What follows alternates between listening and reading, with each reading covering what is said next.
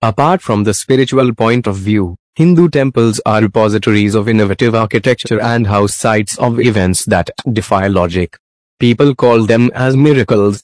However, those who know the ancient wisdom handed over through generations orally know that none of these ancient texts call any happenings, which might appear to be away from our daily life, are miracles. For the Hindus, nothing in the world is a miracle, for it is natural.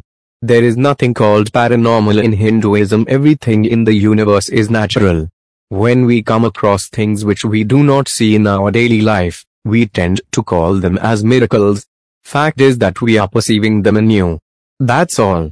What human mind is capable of conceiving is possible. That the world has only relative existence is an issue of philosophy and this blog has covered that topic. Thus we have Shivalingas that change colors daily five times a day, Ganesh idol that remains white during the waxing of the moon and black during the waning of the moon.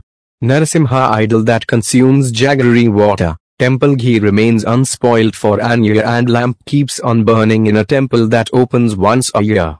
I can keep on adding. Please.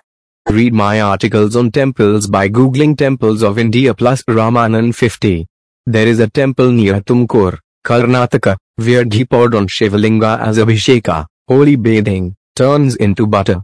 This temple is around 54 kilometers from Bengaluru and 19 kilometers from Tumkuru.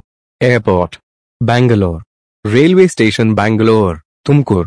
Buses available from Bangalore to Tumkur. One has to trek the hill.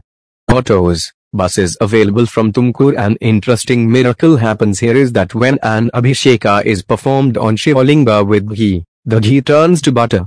Devotees can see the miracle live during Abhisheka. It is said that the ghee that turns to butter has medicinal powers and can cure many ailments.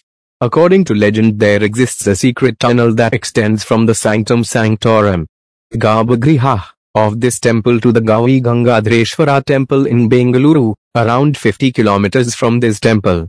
More at www.ramanishblog.in.